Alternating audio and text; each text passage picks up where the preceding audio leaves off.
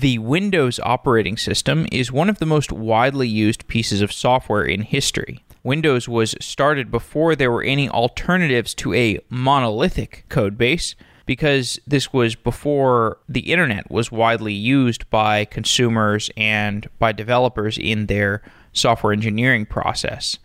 Networked computers gave rise to web applications, and that made software engineers begin to rethink how to build everything. After the web was widely used in software development, software development got reimagined with Agile. Monolithic code bases got broken up into service oriented architectures. Instead of going to a store to buy a box with software in it, users also were downloading software from the internet, and that software was regularly updated. Software that's regularly updated needs to be regularly tested. Instead of a single round of testing for every round of boxed software that was shipped to a store, Continuous testing and delivery gradually became the norm. The process of releasing and operating software became its own set of engineering challenges. And this was tackled by the operations or sysadmin team at a software company.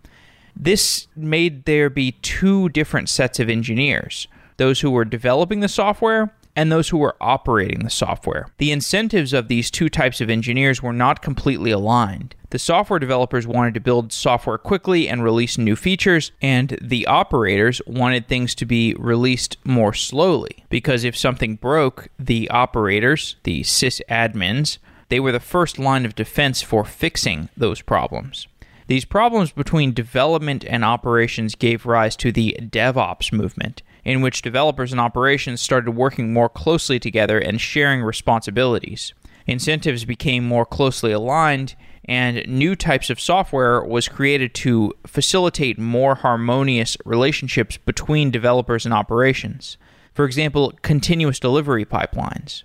Continuous delivery pipelines were a newer kind of software built around the time of a movement towards widespread DevOps. Today, most enterprises are still undergoing a transformation from monolithic software release cycles to continuous delivery. This is often referred to as a DevOps transformation. A DevOps transformation requires the entire organization to reorient itself around faster software release cycles. And this can be a painful process. We've covered it in many past shows in several different case studies. And hearing case studies from these different enterprises can be helpful for figuring out how to reorient your own enterprise. Microsoft is a useful case study in shifting towards DevOps. Windows is perhaps the biggest monolithic codebase in history, and the fact that Microsoft could re architect Windows to be easier to work with should provide some reassurance to other enterprises that are currently undergoing their own migrations. Martin Woodward has been at Microsoft for 13 years, and he joins the show to talk about how software delivery within the company has evolved. We discussed the move from boxed software delivery to delivery via the cloud, and focused on a few specific long standing products, such as Windows. Martin has been part of the effort to build Azure DevOps, which is a product that offers similar tools to the ones Microsoft built internally for DevOps as a service. We also talk about the specific difficulties that enterprises often have when moving towards DevOps. Full disclosure Microsoft is a sponsor of Software Engineering Daily.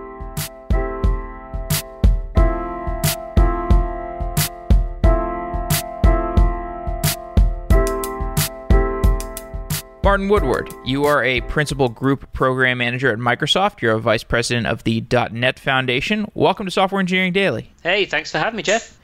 You've been at Microsoft for 13 years, which is enough time to see a variety of evolutions of the company. When you started there, what was the release process for products? How did products make it from development out to the market? Yeah, I joined Microsoft from a startup. You know, I we had a company We sort of five of my friends doing Eclipse tooling, believe it or not. And we figured, hey, that'd be a that'd be a safe place to work that Microsoft won't, you know, won't want to buy us. But uh, they came along and wanted to buy us anyway. So that was an early indication that times were changing, I think. Uh, I came from shipping to the web all the time. Um, I was shipping into the Eclipse marketplace and, you know, but doing instant updates kind of thing. And when I arrived at Microsoft, it was still very much, uh, this is November 2009 and it's very much still a shrink wrap culture. I'm a program manager, so sort of my job is to ship the right thing at the right time, you know, and you kind of have to figure out what the right thing is and, and when the right time is, but it's a pretty easy job, ship the right thing at the right time. And so part of that involved being the box PM, so being the person, and it, that's literally what it was called, a box PM, so that kind of says everything you need to know for the product that Microsoft had acquired, uh, that had brought into the company. So um, I had to go on a training course to learn how to, you know, make it so I was able to sign off on the hologram that was used for the DVD that the software got burned onto, that was printed in Costa Rica and Dublin and the boxes and all that sort of stuff. You know, do all my ad law uh, courses so I could approve the uh, all the text that went on the side of the DVD cover. And when we were shipping software, um, you literally, you know, called your release done. You put that into a system which took a couple of days to sort of move binaries from one place to another and then landed in Costa Rica or uh, Ireland, and they started manufacturing it, putting it onto DVDs, printing them, and uh, putting them into boxes, and then shipping those boxes to suppliers who then sold them. It was that was very much the culture of the company, coming from that kind of mindset, which is kind of expensive to fix things, you know. So you start operating in a mean time between failure is the thing you care about. Like you don't want to ship, you know, the thing you ship has to work, and because it's going to be printed on boxes and things. And if you have to have a recall that involves, you know, shredding DVDs and things, then that gets pretty expensive pretty quickly. So um, it's a completely different mindset. So the distribution format informed how the software development process went, and so it made sense to do a waterfall software development process, or would you call it waterfall? Yeah, um, the most of the company was probably waterfall at that time. Uh, there were pockets of agile. Our team ran in an agile way, you know, and so internally we we, oh, we were always potentially shippable. Um, we you know we would run a lot of dog food builds instantly and things, but having that mindset of a thing that gets released does lead you down naturally into a waterfall instincts if you don't sort of fight it. And it's more that it's the meantime between failures is the expensive thing, and so you have processes which optimize for not failing, rather than in a DevOps world and in you know the modern world, you really are optimizing for how meantime to fix, how quickly can you fix issues um, rather than the mean time between failures. So it's a very different, it's a subtly different thing, but it leads to very different, you know, very different results. When was the company able to focus its software development processes towards more of a cloud-based delivery model, and when did that that cloud-based delivery model start to inform the development practices so they could move to a place where it was less of a waterfall, less of a shrink wrapped development model?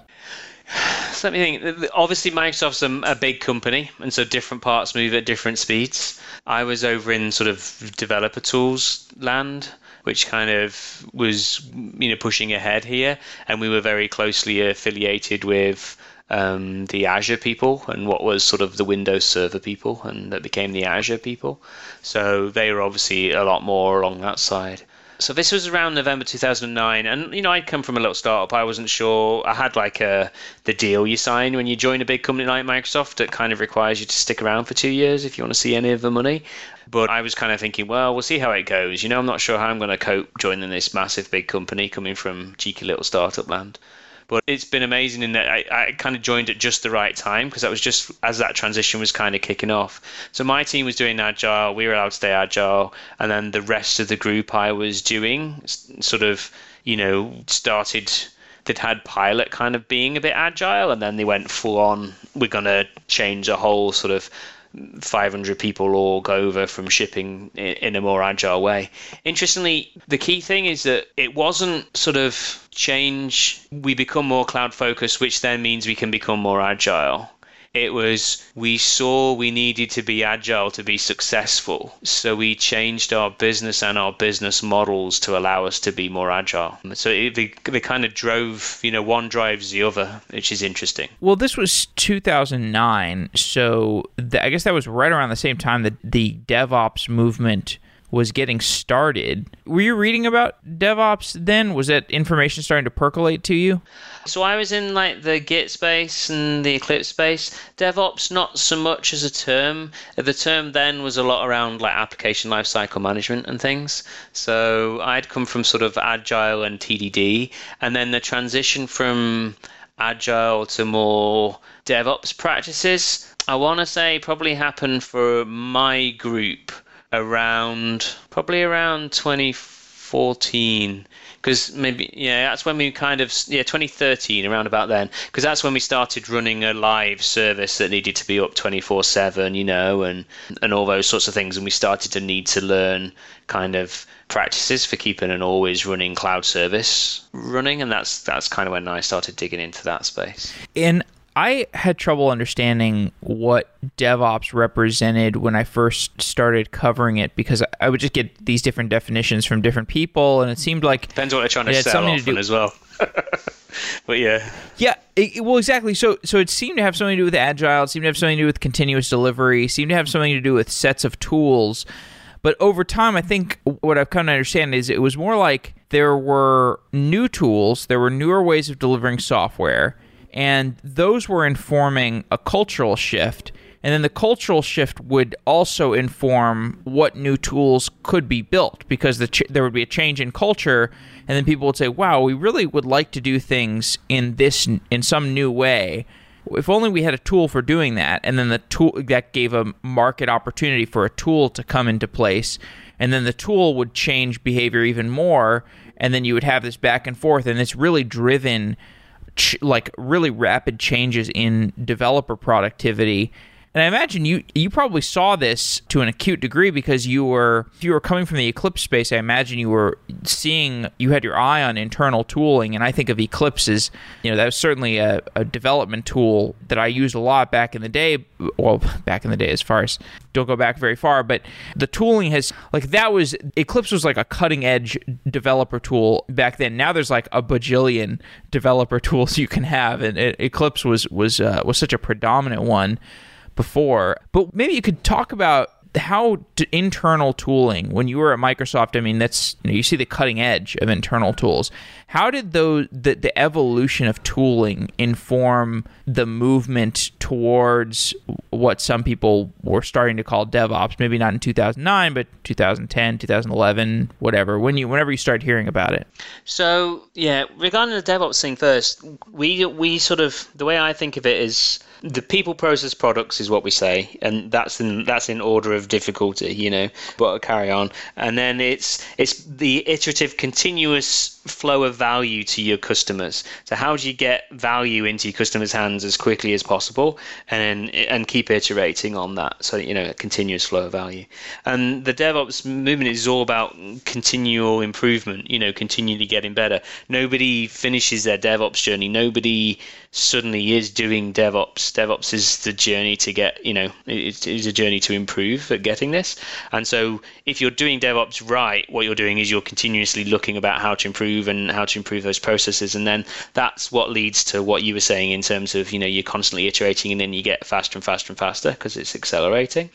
So, and then it's definitely people process products because you know the people are the hardest thing to change and sort of you know the the wetware in there is always the sort of the stickiest bit.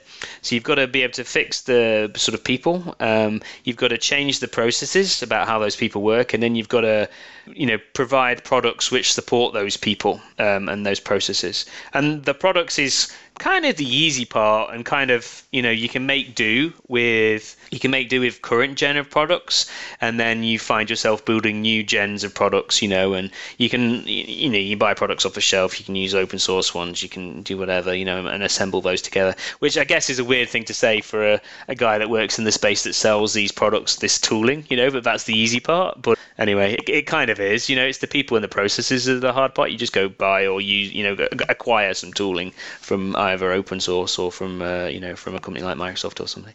And then, so in terms of how we saw the change, again, it was one of these ones where it kind of it was iterative in itself. So we knew we needed to be fast. We knew we needed to ship quicker. Because if you're trying to predict where the market's going to go in three years' time, which is what you have to do with box products because they're so expensive to print and then manufacture and ship. If you're shipping every two to three years, you're trying to predict where the market's going to be in two three years' time. And and you make of of that prediction, you're gonna you know get it right 20% of the time and get it wrong 80% of the time, say at a, at a, you know roughly guess if you're able to ship twice that speed, then you're going to within the same period, within that same two to three years, you're going to have X amount more good features because you've seen what works and then you fix it and you move on, you know, and you you discard what doesn't. And so we very much saw that that, that kind of thing was working. When I joined the company, it would be fair to say, and again, I'm, you know, this is me coming from startup land and, you know, not really a Microsoft person at the time. I was fairly horrified at the state of internal tooling. You would think that, uh, you know, you would think Microsoft would have the best internal tooling in the world, which I'm hopefully it does now, and it's it's getting there. Definitely, you know, it's industry leading. When I joined, that wasn't the case. It was kind of like a there's a saying in England in the UK the cobbler's child has the worst shoes. So you know the shoemaker's children have the worst shoes, kind of thing um, because they hired a bunch of smart people to do smart things. They were busy working on products and kind of weren't working on the build and tooling that was building those products. And it was very fragmented into different groups inside Microsoft. So there was, uh, you know, you've got say like big teams like Windows and Office and you know developer division, which is building on dev tools and people like that everybody would have their own build teams and their own tooling teams and their own reporting teams, and they all kind of work differently. And every area kind of had it very, very different ways of working, different sets of tools, different methodologies, different restraints. And if you were trying to move between areas inside the company, it was almost like just starting brand new in a new company. Uh, it was a completely different tooling set.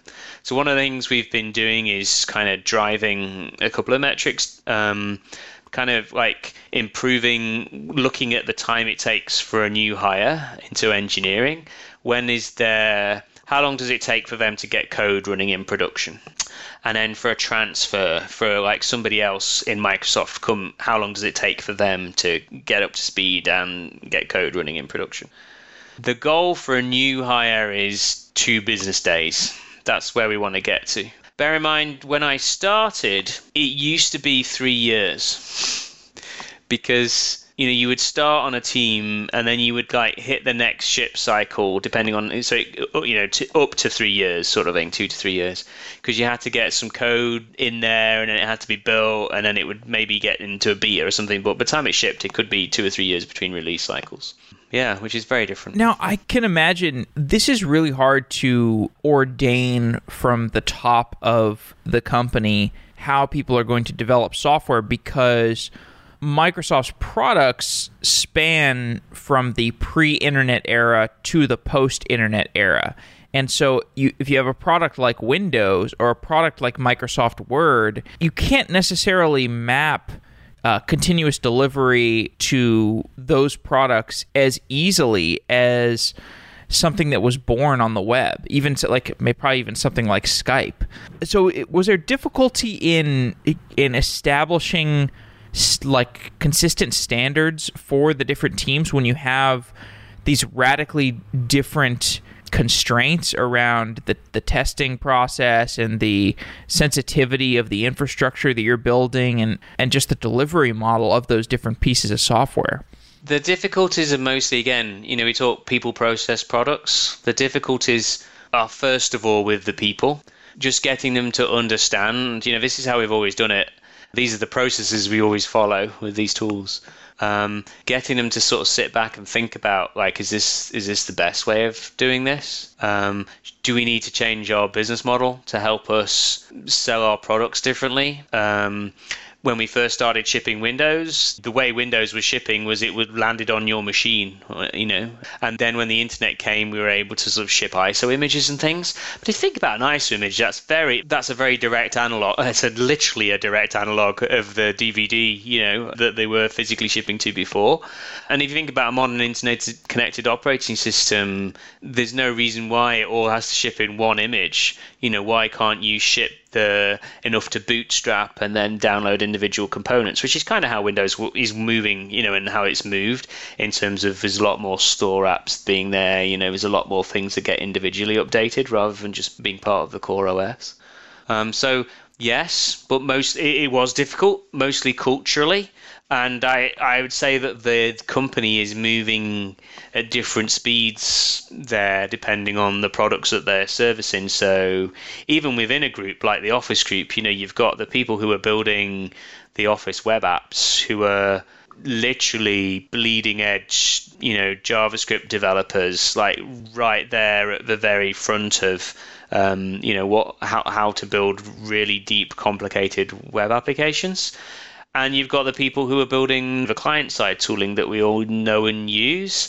And then you have the work within the office team to try and have a you know um, n- not completely rewrite everything every time you know to have a code base that's kind of shared and how to do that. And those are long-term architectural things that take many many many releases to get there and you kind of have to you know you, you're making baby steps to get there because you trying to do continuous value, trying continuous flow of value to customers. You can't just stop and rewrite everything and throw all the old thing away. You've got to be making customers' lives better every single day. Could we go a little deeper on maybe if you have some like a case studies, I don't know, Office or Windows or Minecraft or Bing, any teams that come to mind for how they shifted their development model?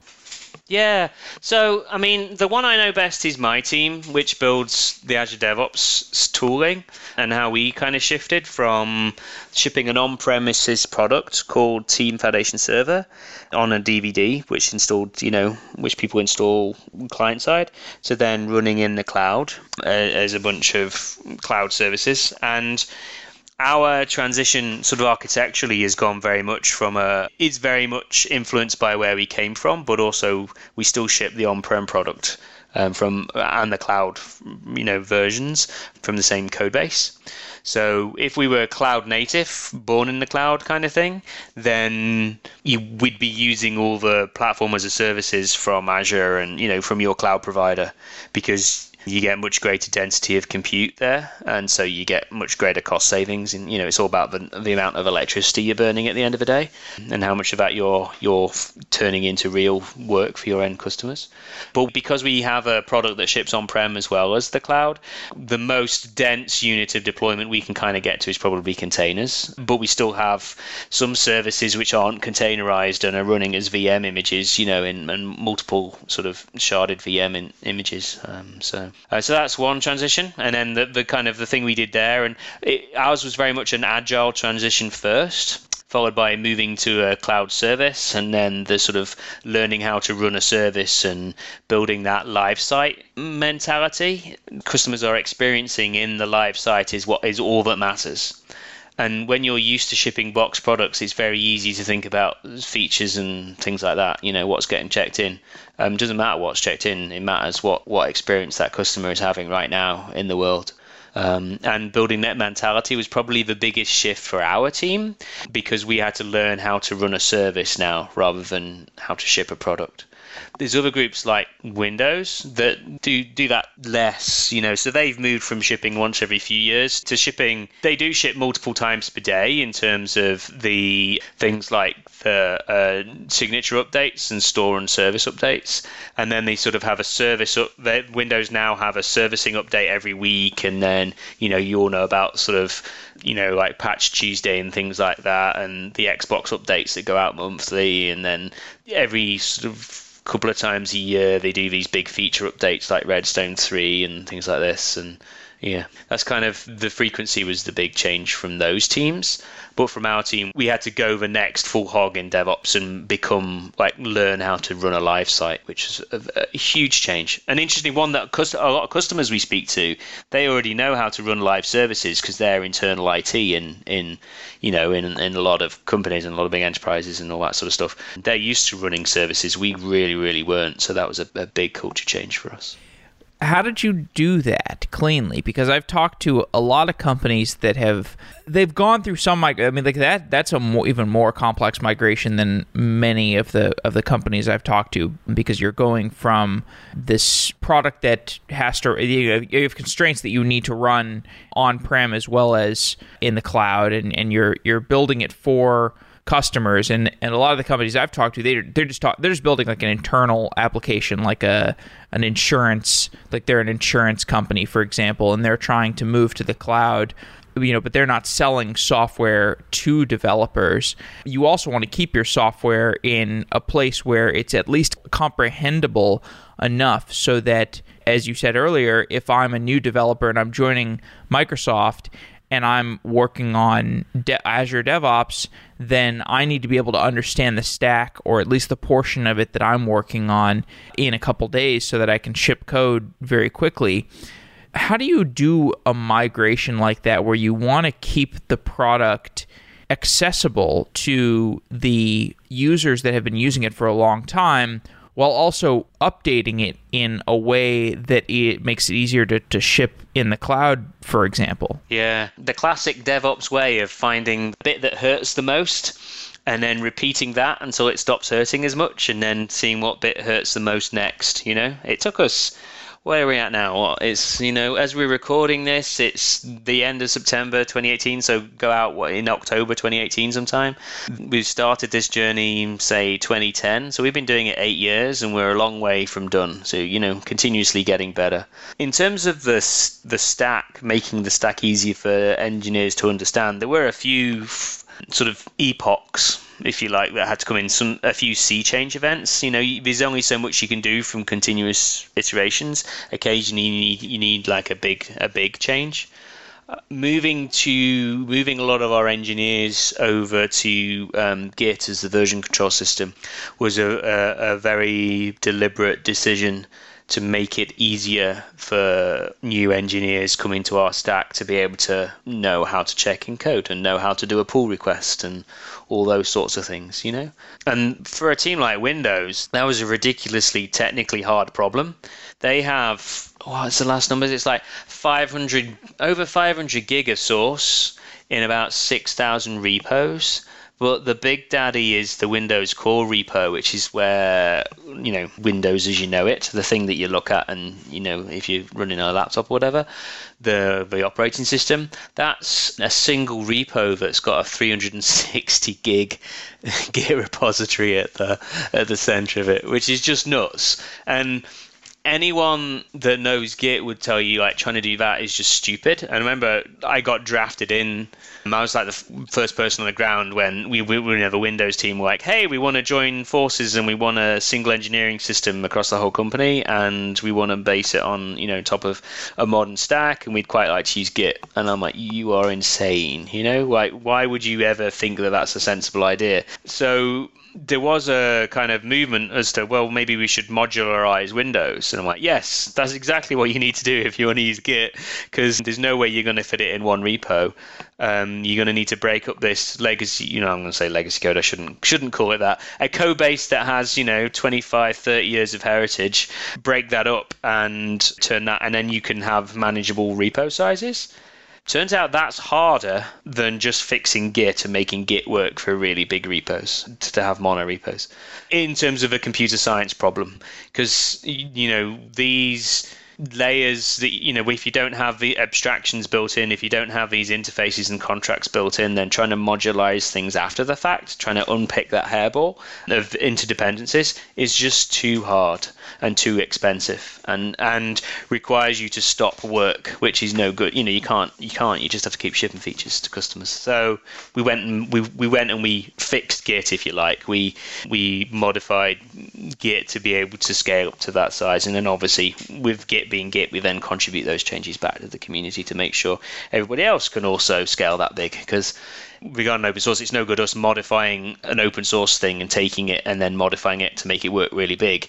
If we didn't contribute those changes back to that upstream open source project, then the Git project itself, you know, the open source Git project would would could diverge in a different route, and then we'd be left with our little orphan solution that's different that nobody else uses, and then we're back to how we were before with now a fork of Git rather than re, you know rather than in quotes real Git. And the whole point of using Git was to make it easy to bring people in from the outside, so um, and to make it easy for people to move between the company. So yeah, that interestingly contributing the changes back to the open source Git project was a key requirement of why we were adopting Git in the first place. So, which is cool you know, there was a, a show I did a while ago with somebody from the, he was a Linux kernel maintainer, and he was talking about the fact that, for example, you can't use GitHub to manage Linux because the Linux kernel is is too big, or and I guess the they have their they also have specific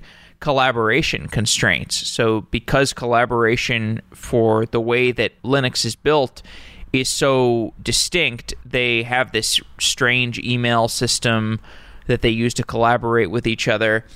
But anyway, long story short, building an operating system is hard and, and you have a lot of people and collaborating on it is really difficult. But what were the change what were specifically were the changes that had to be made to Git in order to accommodate building Windows on Git? Yeah. And you're right, like the Linux code base is sort of a 640 meg repo. And then the Azure DevOps Codebase is a three gig repo, and then you know you get up to Windows Core, which is like 360 gig.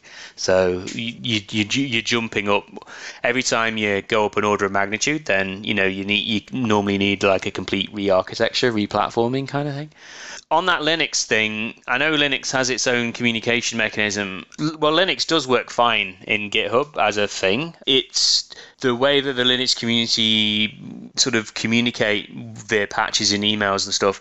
There's a certain amount of, again, I'm not directly in that community um, as a maintainer or anything, but there's a certain amount of if you can figure out this process, then kind of you meet the bar to be able to contribute to the kernel. You know, sort of self-selection thing going on there. It's you know almost not deliberately not too easy to contribute because then it, you know the quality of contributions is higher. Whereas when we've got open source projects that have a really broad reach, being able to contribute to them is vitally important to us, which is what you know why GitHub kind of won that space because they invented the pull request and uh, they made that such an easy process for people to be able to contribute to open source projects now and, and for maintainers to be able to maintain them, which is you know what led to their a large part what led to their success, I think. So what did we need to do really to get to the Windows, you know, get to be able to host Windows team? Git's a distributed version control system, which means that it, you know it doesn't require a central server and in many ways we kind of had to break that to get it to work. We kind of had to take the distributed nature out of it.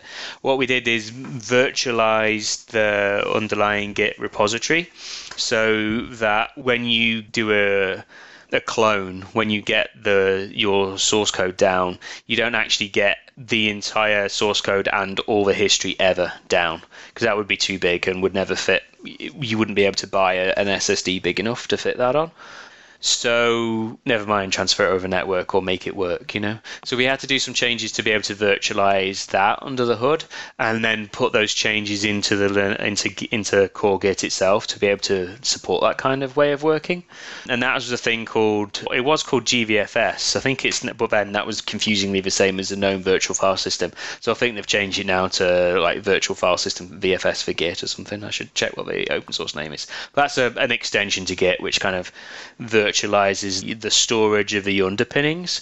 But when we did that, that allowed us to do some neat neat things like we could so we're taking to some extent the distributed nature out of a DVCS tool, which is you know a bit weird, but it still works the same way it works.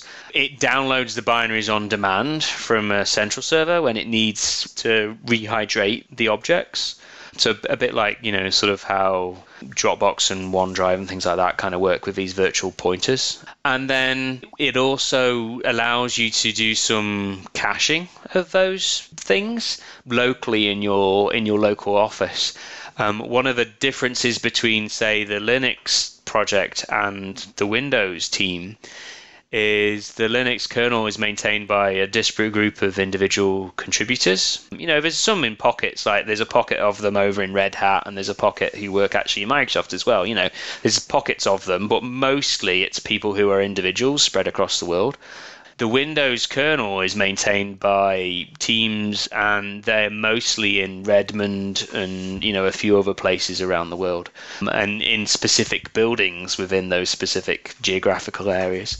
And it actually allows us to cache the copies of those you know files that they need local to them, and so you end up with an interesting interesting thing where even though the the Windows to the core Windows team are based in Redmond and their Azure server, which serves their code base, because this is all stored in Azure DevOps, Azure repos, which is in in the you know in Azure, but we deliberately picked the Azure data center closest to them to store their particular you know project, which is like West US or something. So just to give more architectural color on what you're describing, so if I understand correctly what you changed in Git to accommodate a giant product like Windows is this virtual file system. So if I'm a developer, normally I would have my entire code base on my local machine so that I can explore that code base as I want to and I can click around in it and I can understand the sub modules and the sub sub modules and, and so on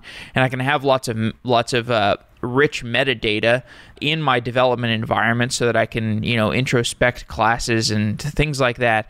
And the problem with doing that in, in a gigantic repo is that you simply cannot fit all of the repo on your machine. And so you build a virtual file system, and the virtual file system indexes the metadata or it has it has some metadata files that can tell you the relevant content of those files so that if you actually open the file, the, only then will it be requested from the server on the fly, but it'll seem uh, transparently like it's on your machine from the beginning, even though it is going over the network and pulling down the file, which can be really painful if you're somebody who's opening lots of different files and you haven't seen the files before. So you have to build probably like systems of caching, and of course, it's really important that you ha- you know if you if you want to cache the entire repo on some data center that's the closest geographically to, like you said, the Microsoft, the team in Redmond, the office, and which illustrates uh, this really interesting difference between Windows and Linux, where you know to ser- you could service those developers by just caching a a piece of the a version of the Microsoft Windows repo close to them, whereas Linux people are all over the world. So, you know, caching a version of Linux close to everybody maybe a bit, a bit more tricky. Well, but that's exactly what Git does. Is so there's a couple of yeah it, uh, the actual problem is slightly harder than what you described is exactly correct. Apart from it's even a little bit harder because as a developer when when you do a Git clone of your you know your repository from GitHub or Azure repos or whatever, you're not just pulling down your current version of a code base, but you're pulling down every version ever of that code base. You're pulling down the full history. So again, for a team like Windows with 25 years of history, that's even worse, you know. So, you know, the Linux team, and you remember Linus Torvalds was, you know, he wrote Git in a weekend is the story. He didn't quite, but you know what I mean? He was fundamental in the creation of Git, and it works really well for the, you know, designed for what the Linux kernel main, maintainers needed. And because they're individual contributors working distributed, you know, remotely, it is they are caching an entire copy of the entire repository and all the history locally on their individual individual machines. And that's fundamentally how git worked from day one.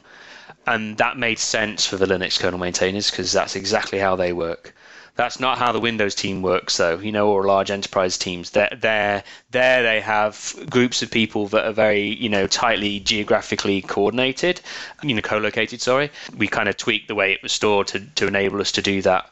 Um, it's a bit slightly clever in that it has to. We had to do some changes into Git as well, into how it crawled trees and things, and Git would break, you know, because things were you, you would hit lots of n factorial problems and stuff, and so we had to change ways certain things were evaluated to support really large trees trees, and I can send I can give you some links for show notes if you want that, that dig into some of like the real gory details. It was some fundamental changes to support, but fundamentally is because the teams work very, very differently. I mean, even things like branches, you know, normally Git would break, just breaks if you have more than, say, a couple of thousand branches.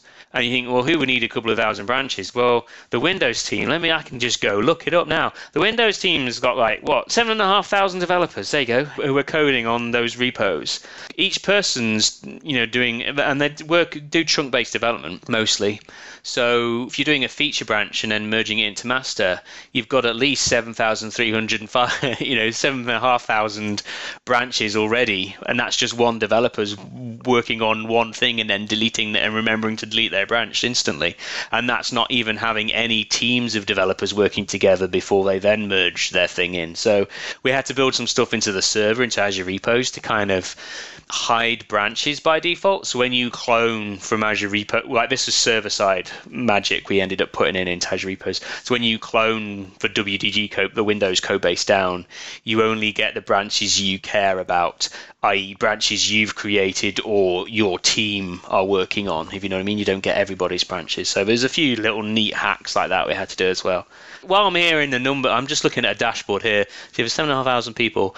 In the most recent update of Windows, there were 4 million commits. So 4 million changes happened to that Windows code base in the single, you know, what was it, six monthly update? So, which is crazy, isn't it, really? And there were like just the, the build time alone for that update was yeah 1200 machine years of build time to build all the incremental builds that happened so doing software at scale is just nuts it's yeah it really is you know it's quite uh, mind blowing when you start digging into it it's amazing it all works isn't it it sure is. I have immense gratitude for that. So this is an extreme example that we're talking about, and but it's basically it illust- it does illustrate the lengths to which developers are willing to go to get a better development process. And the DevOps movement is all about that. It's all about, as you said, people, process, and products. Yeah. So it's like, it's worth doing this load of work because otherwise you're not going to be nearly as productive as if you make that painful shift. And this is what companies all over the world are realizing and as and at the same time they're moving to the cloud and they're also uh, there's companies like like insurance companies that are going from being an insurance company to being a software company uh, and that shift is difficult. So there are all these difficult shifts that are happening. And if you're on the Azure DevOps team, then you're in a perfect place to see the tooling that needs to be developed to allow these people to work more fluidly. So, what does an average enterprise that is making this kind of shift? The average enterprise is not changing Git to accommodate Windows. No, so that they, nor should you. If you do, then you're clearly crazy. You know what I mean? right.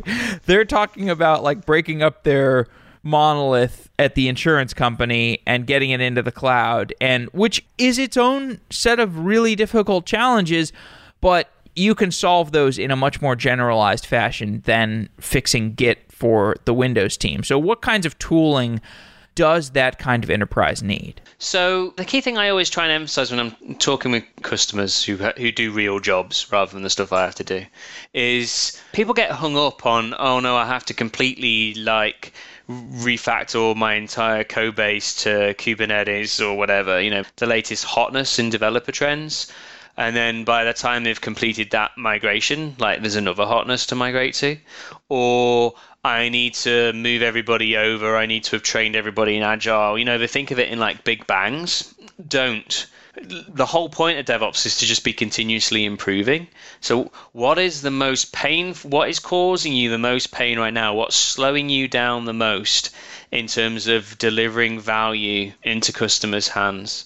And I'll be honest, when I'm talking to a lot of enterprises, like mostly now, people have kind of kind of got like they've got source control kind of under under control, which you know, when we first started, when I'm old enough to remember, you know, when source control was just like zip files backed up, and even for a large team working on the mainframe, you often didn't have source control. You were just using sort of data sets in a certain file structure. That's how old I am, you know. So we've mostly solved that problem now we've mostly through the 2000s figured out continuous integration and unit testing to a certain extent so we can we can be continuously integrating and not not constantly having to fight the the merge debt you know the merge pain um, which was slowing teams down. So we've mostly got continuous integration kind of figured out or you know people are frightened of it and they don't like to touch it because it's scary and might break but um but it kind of works the next stage is often around deployment being able to automate how you get your bits from check-in to actually the thing that needs to ship into the customer's hands. And then the next level of pain is getting the things into the customer's hands. You know, so this continuous deployment, continuous delivery is where is where I'm seeing a lot of people is their primary pain point in terms of improving the flow of value. And again, you, you listen to like people like us and you know chatting away and talking about these massive like web scale services and delivering to cloud and blah blah blah. And oh, great that's awesome. And you can kind of see how that can be done in a continuous delivery model because you're delivering to one point. But the, I, I, go back to my Eclipse days where I was doing Eclipse updates and you know talking to a lot of people who were doing like still doing Windows desktop apps or you know line of business applications and things like that that, that aren't even shipping to a website how, how do they do DevOps? And can they do DevOps? And the, the, answer is they definitely can, but they need to make some architectural investments to make it really easy to install for their end users to pick up the latest version of their bits and get it running on their machine. So look at store applications or look at things like Squirrel, you know, which is the, the sort of installer technology that's used behind VS Code or Slack and all those sorts of things. So continuous delivery and so technologies, and so that is things like you know continuous build and release. So Azure Pipelines is our product to help you with that space, but then there's things like Jenkins and Travis and people like that, you know, in terms of doing this continuous integration, continuous build, continuous deployment pipelines. And then you've got your how do I get my thing from there into my customer's hands? So often it's installing it onto a web server. Great. You know, how, how am I going to make sure I can install onto a web server with zero downtime and those architectural problems? Or how do I get it installed into the customer's hands you know how do i publish into the app store quickly? How do i how do i um, get it you know their desktop application updating? So they're the kind of spaces to invest in. So i go to these conferences and when i'm at the conferences i always walk around the expo hall because one thing i like about the expo hall is you see the interaction between developers and the products that they're purchasing and also the things that they're not purchasing. And you get a sense for how the tastes of developers are evolving. And what I've seen at there's you know conferences like uh, like Velocity or the DevOps Enterprise Summit where DevOps is a big focus. There are all these vendors for things like code hosting and project management boards and dashboards. And then there's the actual deployment systems, and then there's monitoring, and there's all these different things. And then some of the vendors have bundles of them together. You can you know you can get a variety of things all we, in we one. We would be in that category kind of thing, and right. Yeah. And so it makes for an interesting build versus buy set of decisions because you can build an integrated provider. You can or you can you can buy an integrated provider. You can stitch together open source tools together with random vendors. You can piece together entirely different vendors into one thing.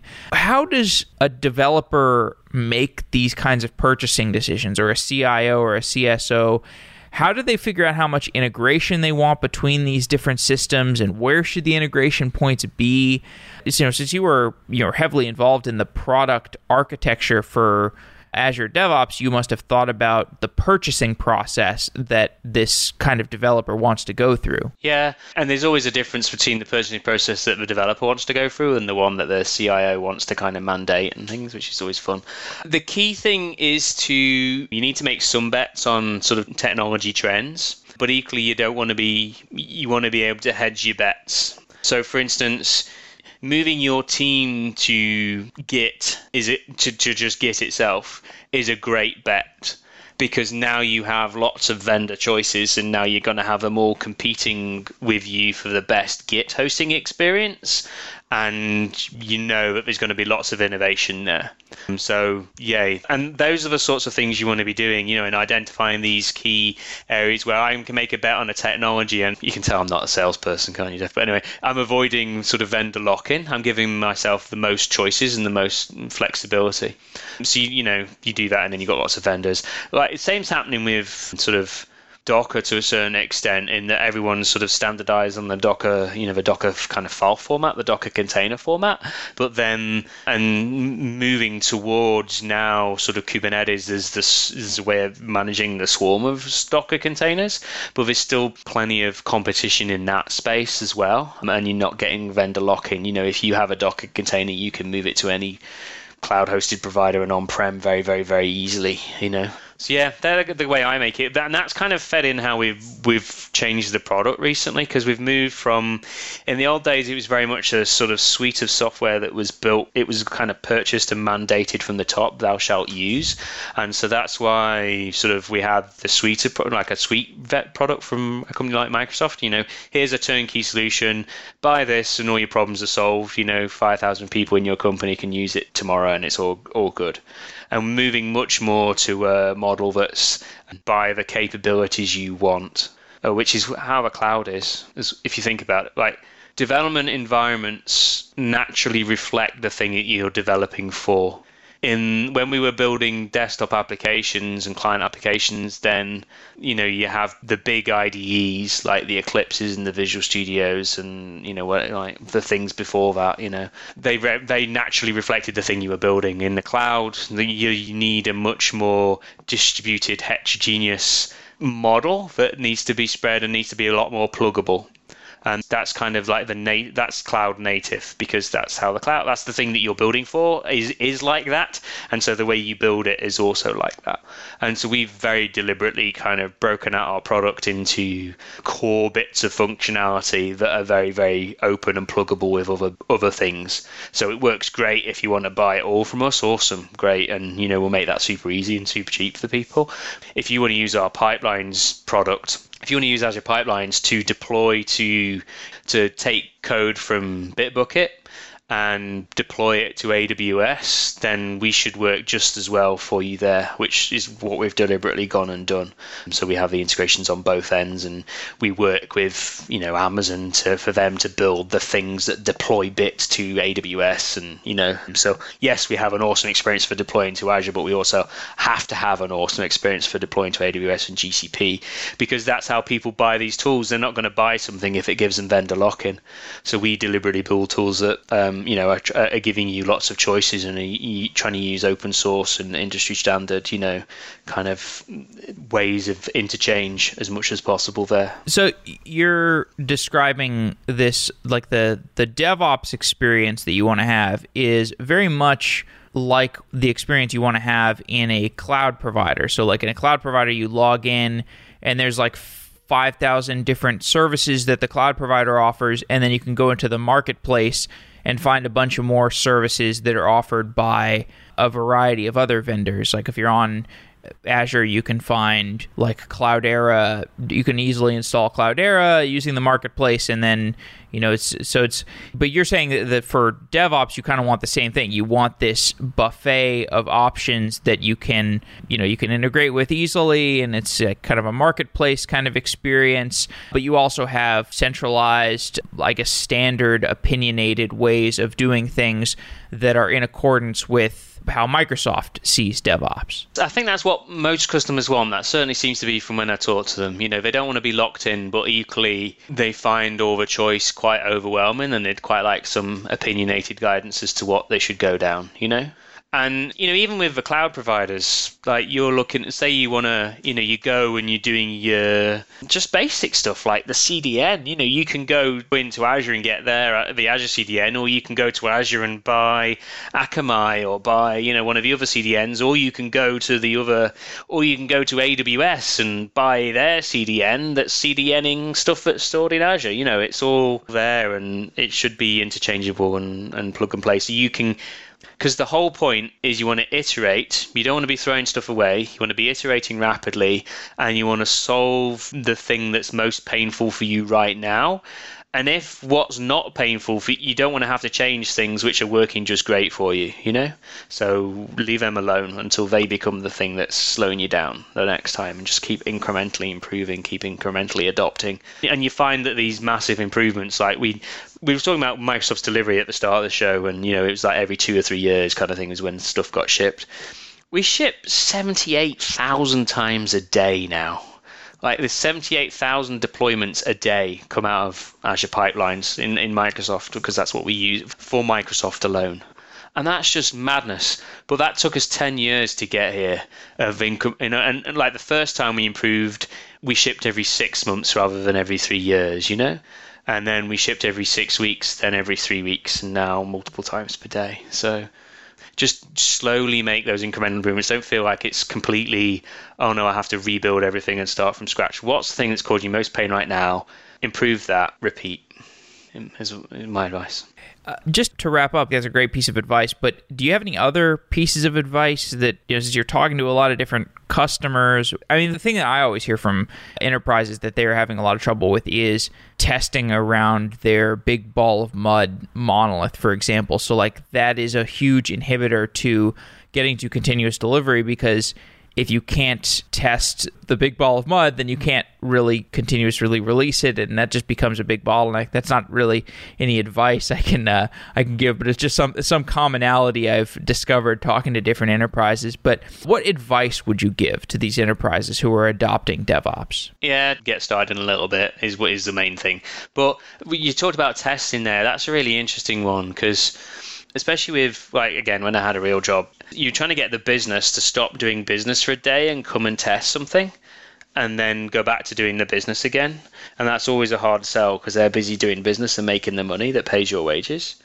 So making the architectural changes possible so that you can do things like progressive exposure. You can rapidly fix what's running in production and move towards testing in production. That's why the people are doing that's why the people who are doing more testing in production are find we're finding them being more successful. That's not to say disable testing and just go like deploy everything to production tomorrow because you'll you'll deploy some horrible mistakes. You know, you need to get there slowly and like incrementally and get there. But being able to expose a proportion of your user base to a thing, a new thing first, is a great baby step. Being able to compare, you know, for a proportion of your users the traffic of the old code, like what results I would have got from the old code, which is what you give the end users who are in production. Compare that programmatically with the data that would have come from your new code and see if they get the same answers if you start investing in those kind of practices and those kind that kind of infrastructure, then that allows you to iterate more quickly. That's why investing in unit tests was worthwhile because it allowed you to do continuous integration, which allowed you to iterate more quickly and have confidence in doing big, you know, when you do big code refactoring. But if you haven't got the unit tests, then you're scared of refactoring. So how do you address that? And maybe being able to test code in production or test code, you know, using production traffic is um, a great way forward for Continuous deployment, continuous integration, getting getting things into your customers' hands as quickly as possible. And then how quickly can you speed up your ramp up your engineers? When I bring a new engineer into my company, how long does it take them to have code running in customers' hands? And focus on uh, how happy are my engineers? Um, the more frequently engineers ship, the the happier they are. That's like you know proven in the data from the latest Stack Overflow survey. So you know um, how happy are your engineers? How happy are your customers? How quickly can you get stuff into customers' hands? Martin Woodward, it's been great talking to you. Thanks for coming on Software Engineering Daily. Thank you very much. Good speech. Wow.